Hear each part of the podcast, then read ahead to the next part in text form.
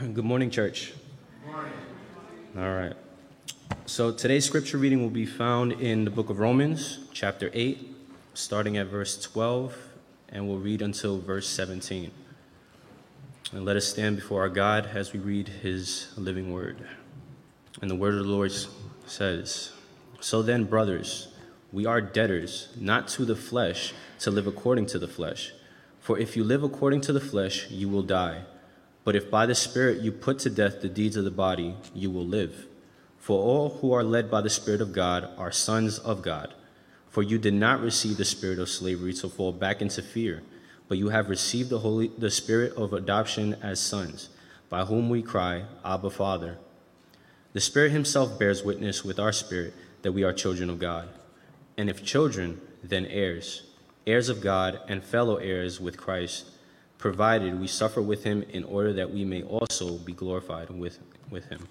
This is the word of the Lord. Please be seated.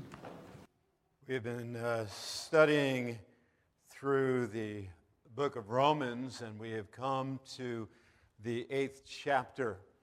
Uh, and by the way, uh, in case you came in, if you use, if, if you want a, an outline, there are sermon outlines uh, in the back. If you would uh, like to, to have one, can get one. But for these uh, eight months, as we have examined the book of Romans, we have reached what is the central uh, chapter to this great book. A chapter that someone referred to as the Hallelujah Chorus of the Bible. If you memorize Romans 8, as many of us are seeking to do, and you meditate on its meaning, you will come to understand the central focus and the heart of the gospel. We know the whole Bible expounds and explains and extols the glory of God. That's its central purpose is the glory of God. From the first of creation all the way through to the new creation. From Genesis chapter 1 to Revelation chapter 2, 22. God is the central focus. Yahweh, the great I am, Father, Son, Holy Spirit.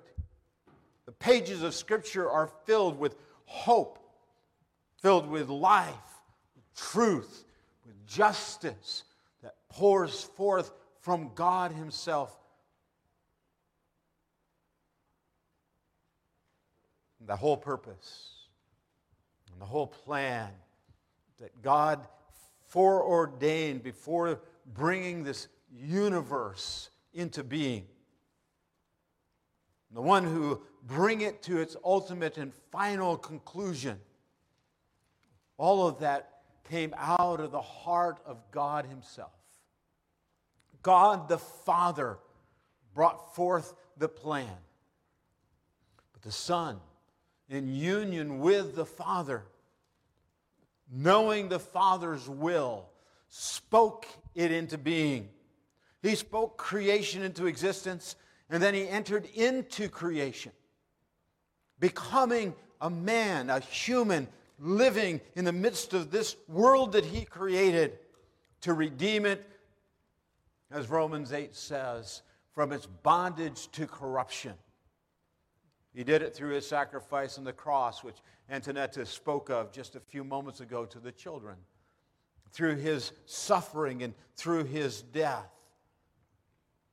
And in all of that, raised up in power so that you and I can be transformed, so that we can be changed, so that we can have new life through him. The eternal Son, becoming a man in the flesh, dominates the whole of Scripture. It points to him from beginning to end. However, the whole of creation and, res- and redemption came into existence through the work of the Holy Spirit. It is the Holy Spirit who moved over the waters in Genesis chapter 1, so that when the purpose of God was spoken through the Son, it is the Holy Spirit that brought that Son's word into existence. And God said, Let there be, and there was. And that same Holy Spirit moved within Mary to bring forth Jesus Christ. That redemption of that creation might take place. Grew, Jesus grew in wisdom and stature and favor with God and man, the scripture says. But where did that wisdom come from? It came from the Holy Spirit in him. He was baptized into his ministry by the Holy Spirit, driven into the wilderness to be tempted of the devil by the Holy Spirit. He overcame the temptations by the Holy Spirit. The Holy Spirit, Jesus said, was present in order that he might be able to perform the miracles that he did. The Spirit of the Lord is upon me so that he could carry out his ministry. In Gethsemane, it was the Holy Spirit who gave him the ability to say, Abba, Father. It was the Holy Spirit who was present with him to give him the words to speak when he was in his trial. And that same Holy Spirit was the one who sustained him on that cross until those final words were spoken Unto you do I commit my spirit. And it was the Holy Spirit three days later whose power it was that raised him from the dead so that we might be justified, declared right in the sight of God. The Spirit who formed creation, who gave power and wisdom to our Lord and Savior Jesus Christ. Here in Romans 8, we are told that it is that same Spirit that is at work in you and me. That the same Spirit that did all of those things is the Spirit that God has given to us that we might have wisdom and we might have power to live out the gospel, the good news of Jesus Christ. The same glorious power, the same glorious wisdom that our Lord had. And so, as our theme from this passage states this morning, the Holy Spirit makes faith live. The Holy Spirit makes your faith and my faith live. Now, I'm not talking here only about the fact that He wakens faith within us, though that is a powerful truth that we need to understand. You see, Romans 8 opens up in verses 1 to 11 to teach us the, the, the grand truths of, of God's work in redemption through Jesus Christ. Notice that it teaches us that the Holy Spirit makes our atonement real in our lives the Holy Spirit at work that takes this powerful truth of what the death of Jesus Christ accomplished, what his resurrection brought forth. It is the Holy Spirit that makes that atonement real to us. The Apostle Paul, here in this eighth chapter of Romans, under the inspiration of the divine Spirit, speaks to us, showing a glorious contrast between those who have the Spirit and those who do not. Those who live in the flesh and those who live under the power of the Holy Spirit through the atoning sacrifice and death, resurrection of our Lord and Savior Jesus Christ. So, having described in chapter 7 of Romans, what life is like without the Spirit, where even the law of God given to the people would not enable them to be able to live out a godly life. So that they are unable, the scripture says, to stop sinning.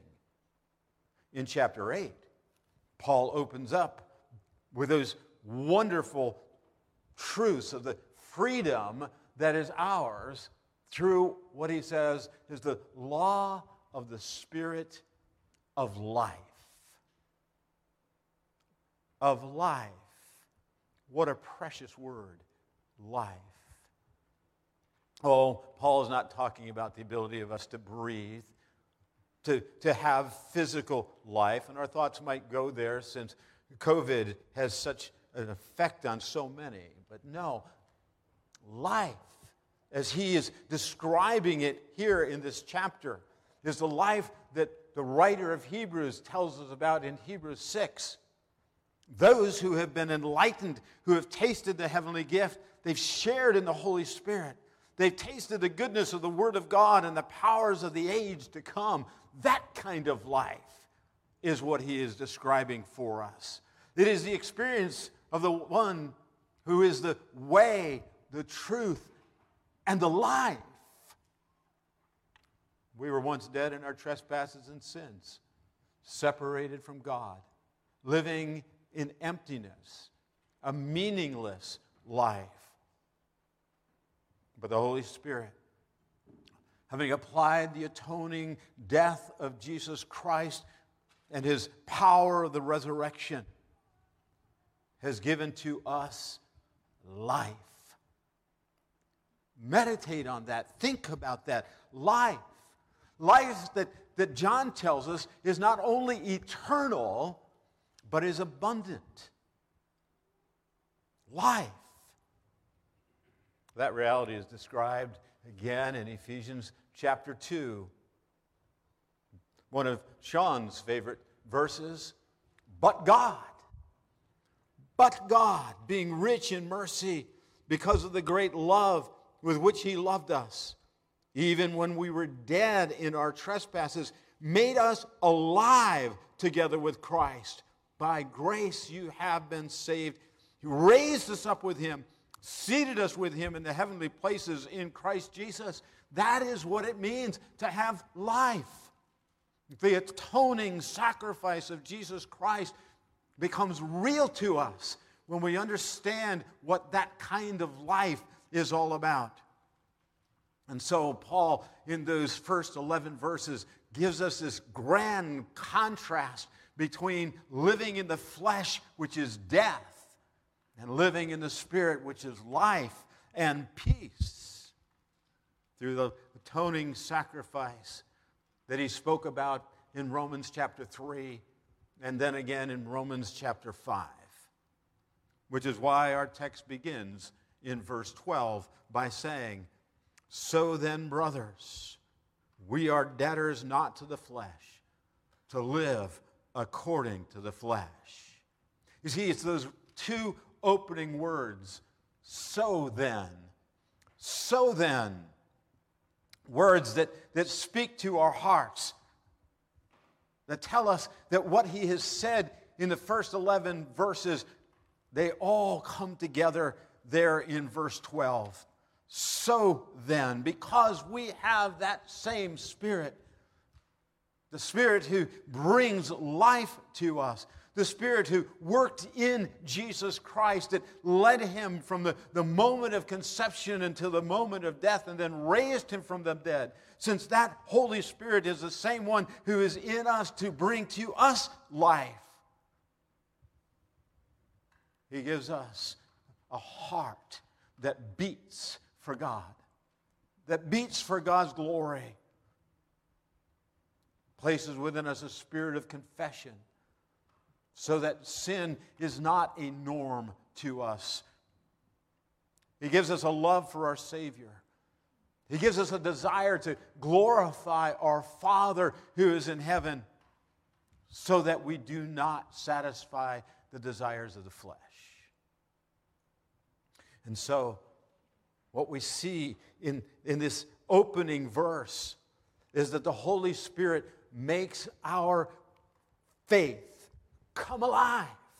And how does He do that?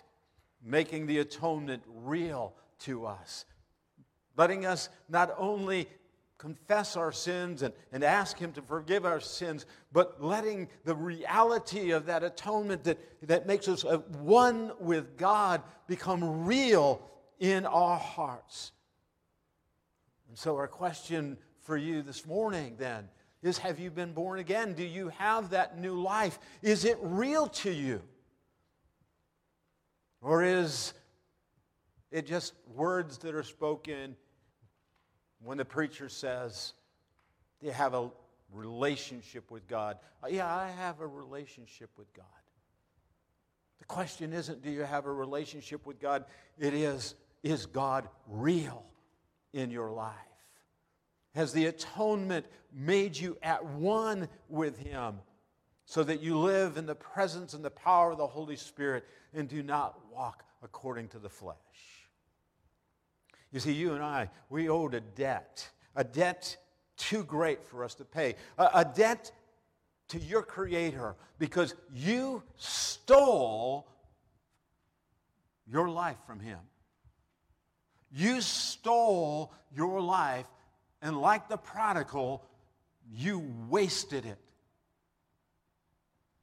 The eternal Son of God, however, left all of the riches and wealth and glory of heaven.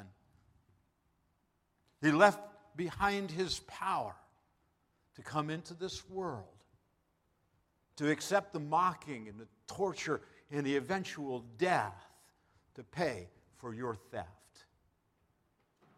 How much is that worth? Add it up. How much is all of the wealth of heaven worth? How much is being equal with God worth? How much is the humiliation of him leaving all that behind and becoming a human being, the one who created the universe coming down into the speck that we call earth? How much is that worth? How much is his suffering worth? Now add all of that up and you can see that the debt that you owe and the debt that I owe is infinite. But Jesus paid it willingly by going to the cross, dying in your place and mine. That's the atonement. And what should be then our response to such a great sacrifice on our behalf? People ought to love him and willingly serve Him and give Him their all. They ought to have a, a glad heart that rejoices in what God has done. But look around you, not at the people here. Hopefully, each one here has a saving knowledge of Jesus Christ. But, but look around you at your family, at your friends, your, your co workers. How many of them love God? How many of them have, have given him their all because of what he has done? How many have surrendered their hearts and their lives to God? Not many. Not many, though they owe all to him. You see, it is only those in whom the Holy Spirit has brought that new life it is only to them as He awakens faith within them, as He gives His Spirit and His power to them. Can anyone love God? And can anyone serve Him? And that's why the Apostle Paul, in the second point in our text, shows us that the Holy Spirit makes our allegiance happen. He makes the atonement real, and through making that real to us, He makes our allegiance to God well up within us. You see, without the Spirit in a person's heart, they will not live for God, they will not serve God, they will live for their flesh. What does that mean? Well, verse 13 lets us know. For if you live according to the flesh, you will die. But if by the Spirit you put to death the deeds of the body, you will live. So, what we have here is a definition of what it means to live in the flesh. He says, put to death the deeds of the body. That is, living in this world as if your body is all that matters. The things that you need to keep this physical body going, that's all that matters.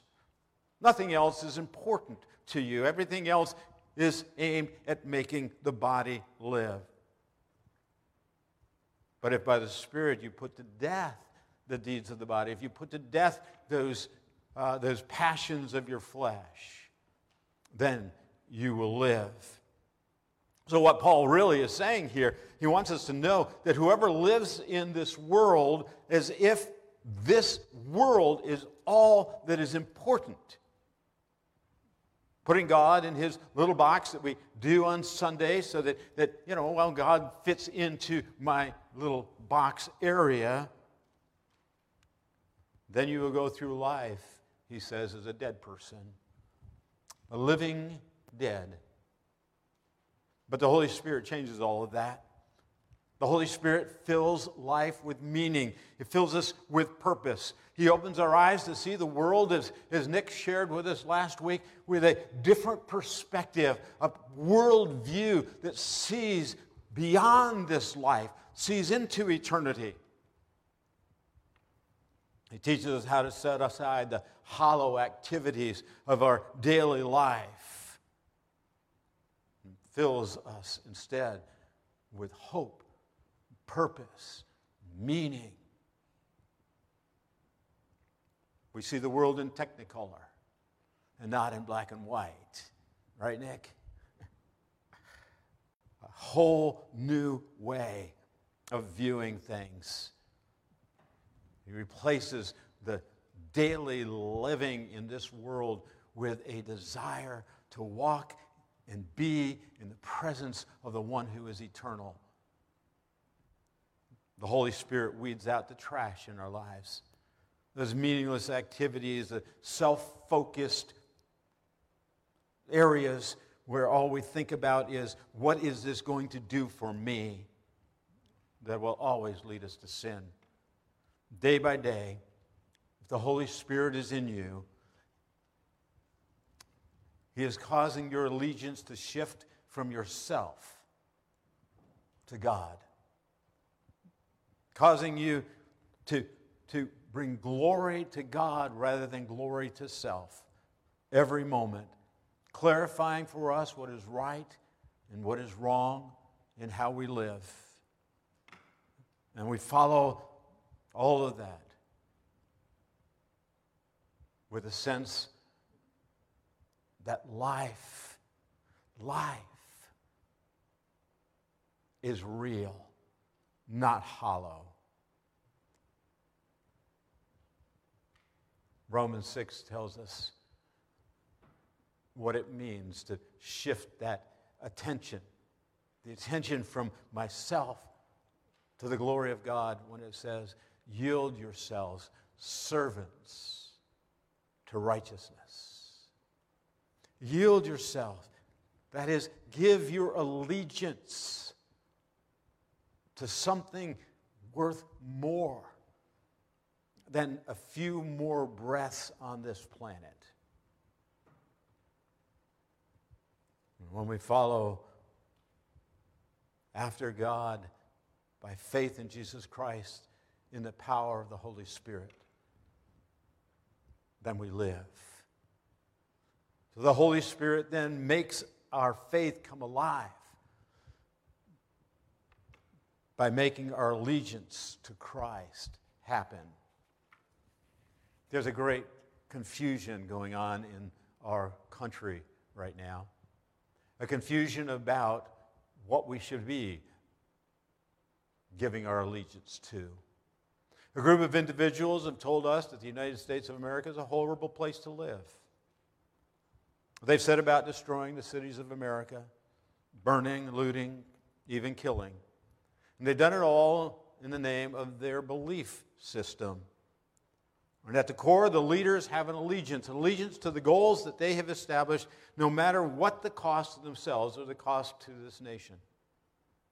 Well, our text reminds us that we must have an allegiance as well. Not to the flag of America, and not to a mob rule, not to a president, and not to a governor, not to a political party, not to Black Lives Matter, not to any other group, organization, or government. We have an obligation, an obligation to pray for our government. We have an obligation to vote for those who, who would slow down the spread of evil in this country. We have an obligation to speak for truth and for righteousness. But our allegiance, the giving of our heart, there is only one to whom we must give that, and that is to God. God is the one and only that we must serve. How then ought we to live in this world? Paul's third instruction in this text. The Holy Spirit makes our alignment straight. Through the atoning sacrifice of Jesus Christ, that the Holy Spirit makes real to us, we change our allegiance from God or from ourselves to God. And having changed that allegiance, we now seek to align our lives with Him, with His purpose, with His presence. My first job when I got out of high school was to work at a uh, tire repair uh, shop. And in that shop, we had one mechanic uh, who did front end alignments. Back then, most of the, the, uh, the cars had transmissions uh, were in the rear rather than the front, and, and, so you had to do the front end alignment. You still have to align it, but not as, as much as we used to on the old cars. And so uh, it was, that was John's business. John did alignments. Now, I grew up in rural Pennsylvania. Uh, Ruth can tell you that in uh, rural you know, Pennsylvania, there are some rough roads out there, aren't there? Uh, there's even the, the not dirt roads are almost like dirt roads at times. And so it's, it's pretty rough. And so we had a, a good business lining the, uh, the, the cars and getting the, their alignment right. But you know, the, the worst situation for me in my car was not the roads in Pennsylvania, it was here in New York City.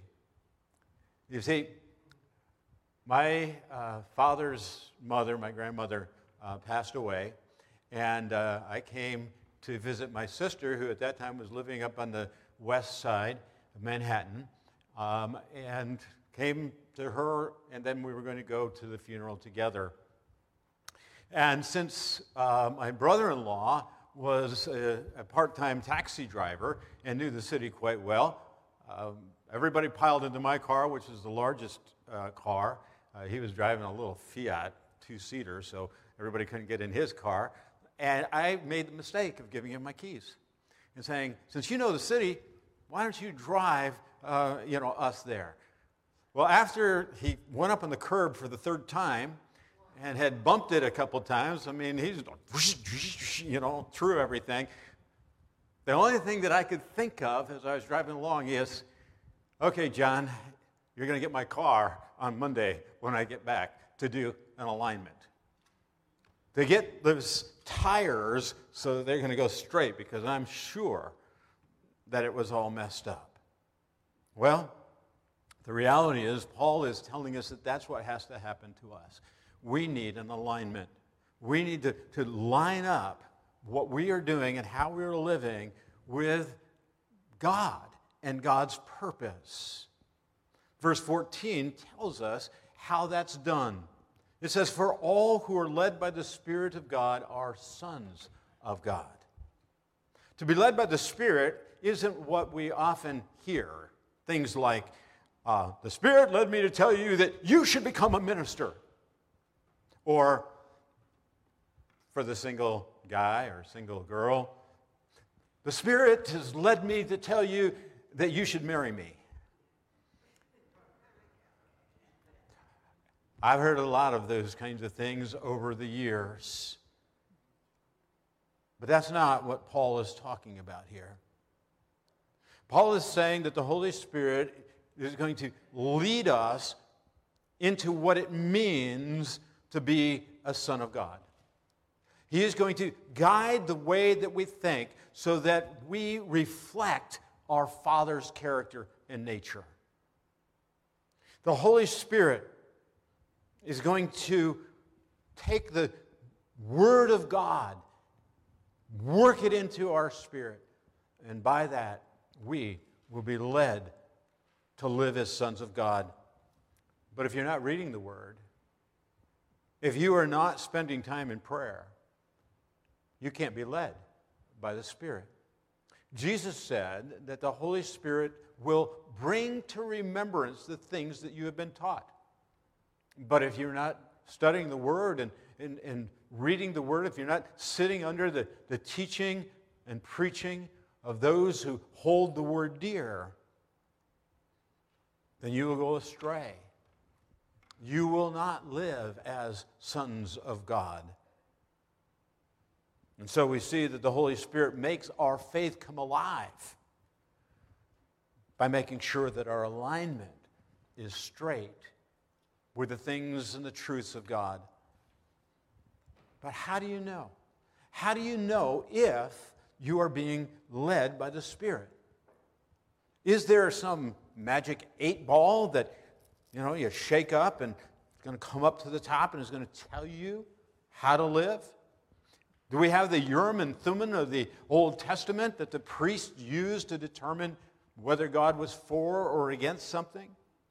Do we cast lots as they did in, in, in Acts chapter 1? Do we put out a fleece like Gideon? Paul says that whoever is led by the Spirit are sons of God. Earlier in Romans 8, he reminded us that if we don't have the Spirit of Christ, then we are none of His. We don't belong to Him if we don't have the Holy Spirit. So, what is this big secret then of what it means to be led by the Spirit to line our lives with God? Well, Paul gives us that in his first or his fourth point in this text. And that is that the Holy Spirit makes our adoption awaken. Our adoption awaken. You see, everyone who has been born of God everyone is then a child of God. Everyone who is born in Christ or through the power of the Holy Spirit, they are children of God. And that's a, a great truth. But not everyone who is born again has understood what it means to be adopted into his family. Not everyone has really awakened to the reality of what it means to be sons of God, children of God. Let's see how this works out in verse 15 of our text. For you did not receive the spirit of slavery to fall back into fear, but you've received the spirit of adoption as sons by whom we cry, Abba, Father. Whenever you're looking and reading through the scripture, and you run across a, a, verse like this, you should say, well, what does this have to do with the verse that's before it? For all who are led by the Spirit of God are sons of God. But you didn't receive a spirit of slavery to fall back into fear.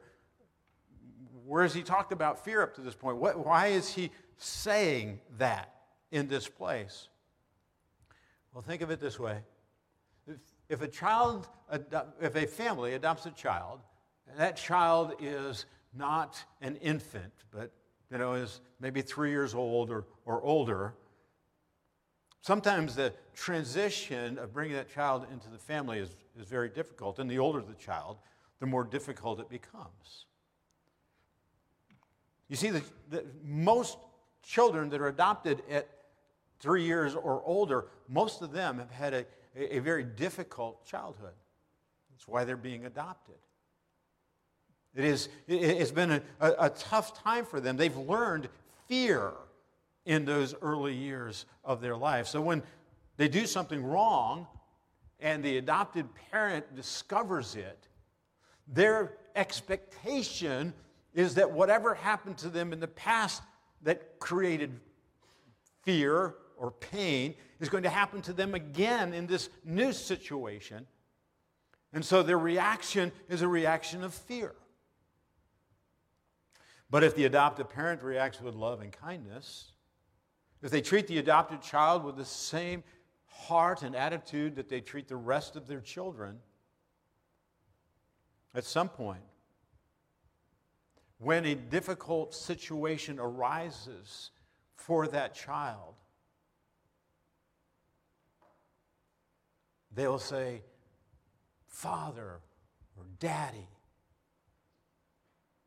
And that tells you that for the first time, they've understood what it means to be adopted into that family. For the first time, they have grasped that this is not what they were in before, but this is a family and they belong to that family. If you're a child of God and you are led by the Spirit of God, when trouble comes into your life, do you respond with anxiety and with fear? Or do you cry, Abba, Father? Sometimes you hear that the word Abba is a, uh, is a term of endearment from a little child, you know, sort of like daddy, daddy uh, kind of thing. But that's really not what Paul is describing here. There are three places where this phrase, Abba Father, appears in the New Testament. The first is Jesus in the Garden of Gethsemane. In the midst of his agony, as he's contemplating the cross, the Bible tells us that Jesus said, Abba, Father, if at all possible, can you take this cup from me? The second is this passage here in Romans 8. And the third is a parallel passage to this that's found in Galatians chapter 4. Let me read that for you.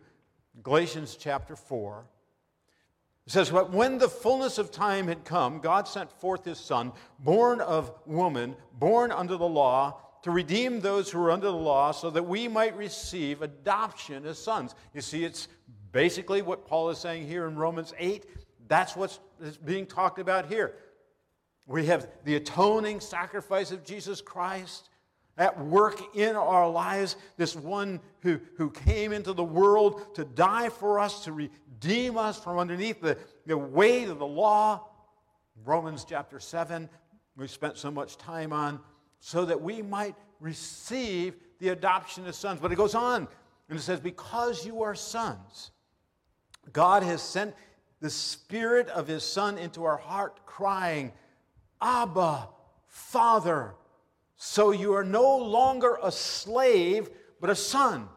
And if a son, then an heir through God. It's exactly what he's saying in Romans chapter 8. None of these passages are about a daddy. These passages are not about, you know, some little kid stubbing his toe and going, Daddy, Daddy, Daddy, and jumping up on the lap.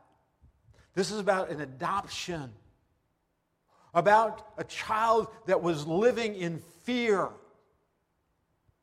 and anger against that child for whatever reason. And for the first time in their life, when some problem comes, they're able, instead of cowering in fear like a slave, they're able to say, Father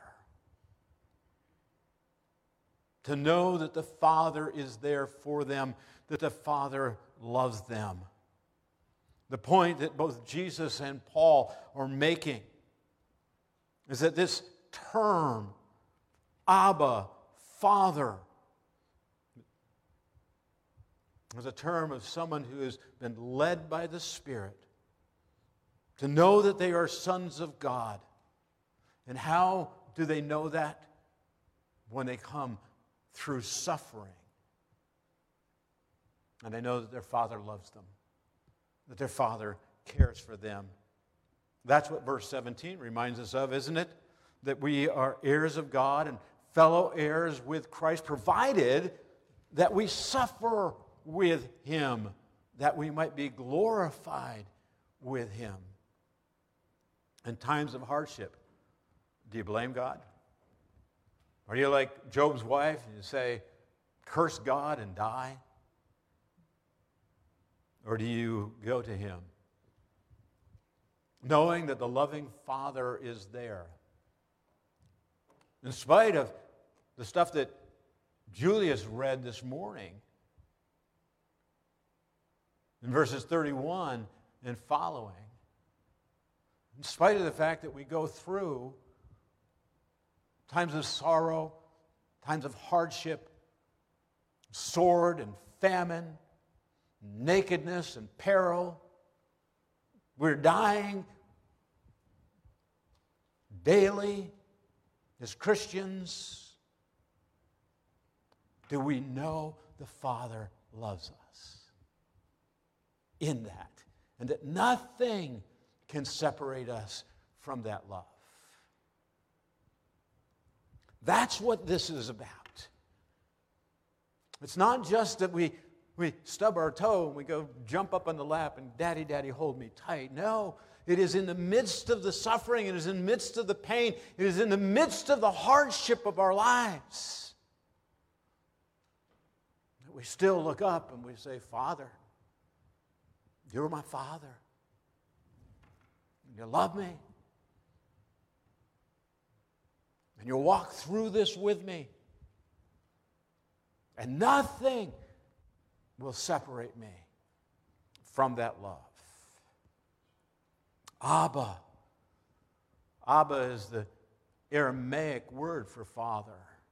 It's really saying father, father, but no matter what your language, no matter if you speak Aramaic or if you speak Greek, both can cry out, Abba, if you're Aramaic, Pater, if you're speaking Greek.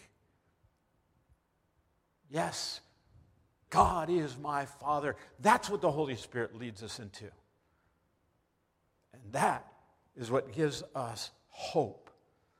The Holy Spirit then makes our faith come alive by making our adoption awaken within us the understanding of that adoption so that we see God as Father in all circumstances, at all times. Which brings us to the fifth way that the Apostle Paul speaks of the Holy Spirit and his work in us in this section, which is that the Holy Spirit makes our assurance secure. You cannot know that you're a Christian because you prayed a prayer at some point.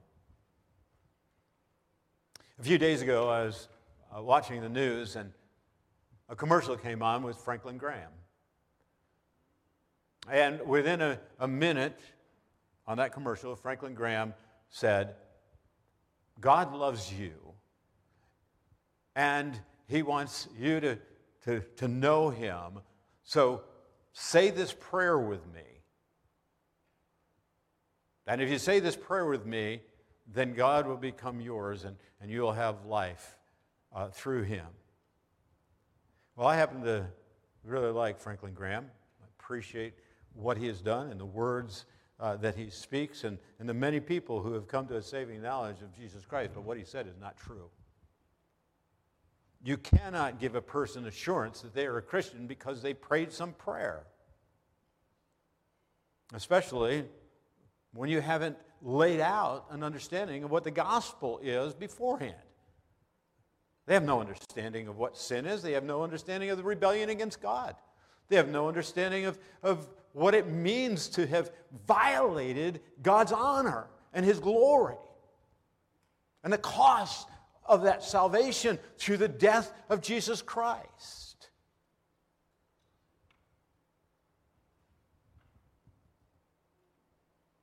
You and I can tell them what the Bible says is necessary in order for them to be saved.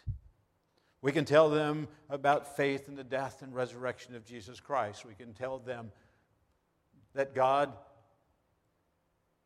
if they will believe on the Lord Jesus Christ and repent of their sins, that God says that He will give them life. We can tell them what it's necessary in order for them to grow in a relationship with God. But you and I can never give a person assurance of their salvation. Only the Holy Spirit can do that. Paul writes in verses 16 and 17 about how a person can have a secure assurance of their relationship with God. The Spirit Himself bears witness with our spirit that we are children of God. And if children, then heirs, heirs of God and fellow heirs with Christ, provided we suffer with Him in order that we may also be glorified with Him. The Spirit bears witness with our spirit. But that does not mean that you get a good feeling within yourself. I had a friend many years ago who identified after I had known him for a while as a gay man. I learned from my mother that he was very much in love with me. This young man was a professing Christian. Uh, we had gone to many Christian activities together. Uh, we'd sung together in churches. We had traveled halfway across the United States together to Christian ministries.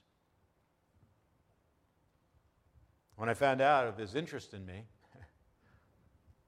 I asked him how, how he could call himself a Christian and still want to live that lifestyle. Not struggle with it, but want to live that lifestyle.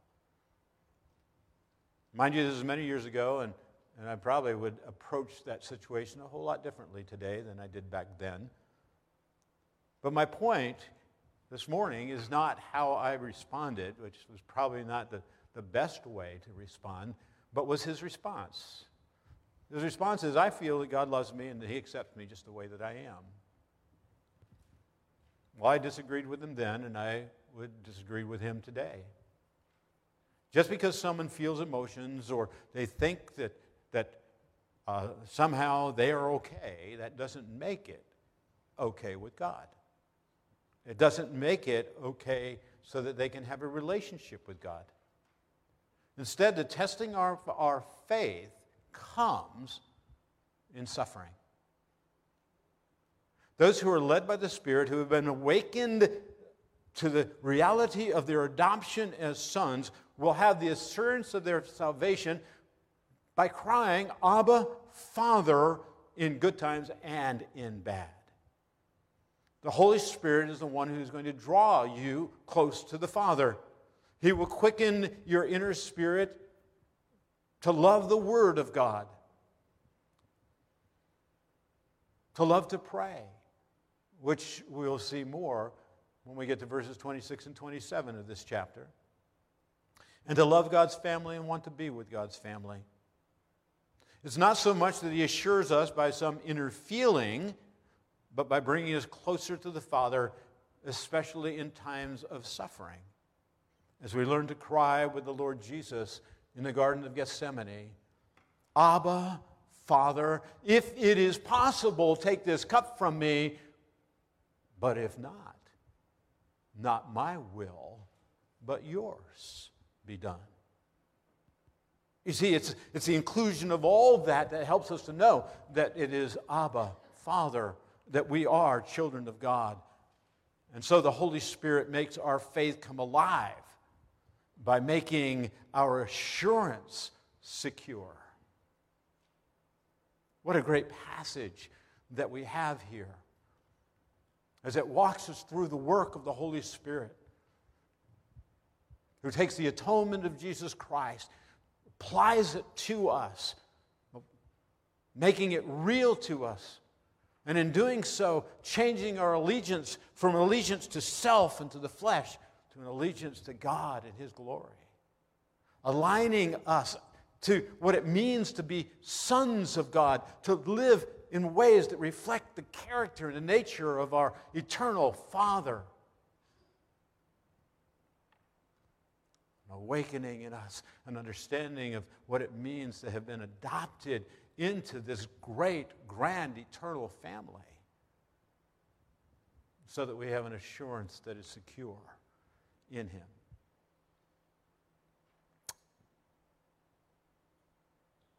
So, as we've shared that thought, I want to leave you with a few questions. Because the scripture tells us, in conclusion, that we should test ourselves to see if we're in the faith. Test yourself to see if you're in the faith. You see, it's, it's not, do I feel good on Sundays when I come to church?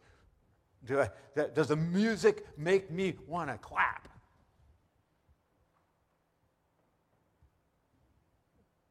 Question is in the midst of the hardest times of my life, how do I view God? How do I see Him?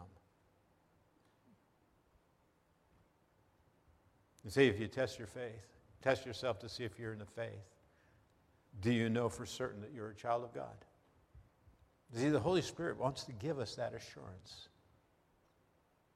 But if we're not studying the Word and we aren't in prayer, then it's impossible for the Holy Spirit to give us a true assurance. How active is the Holy Spirit then in your life?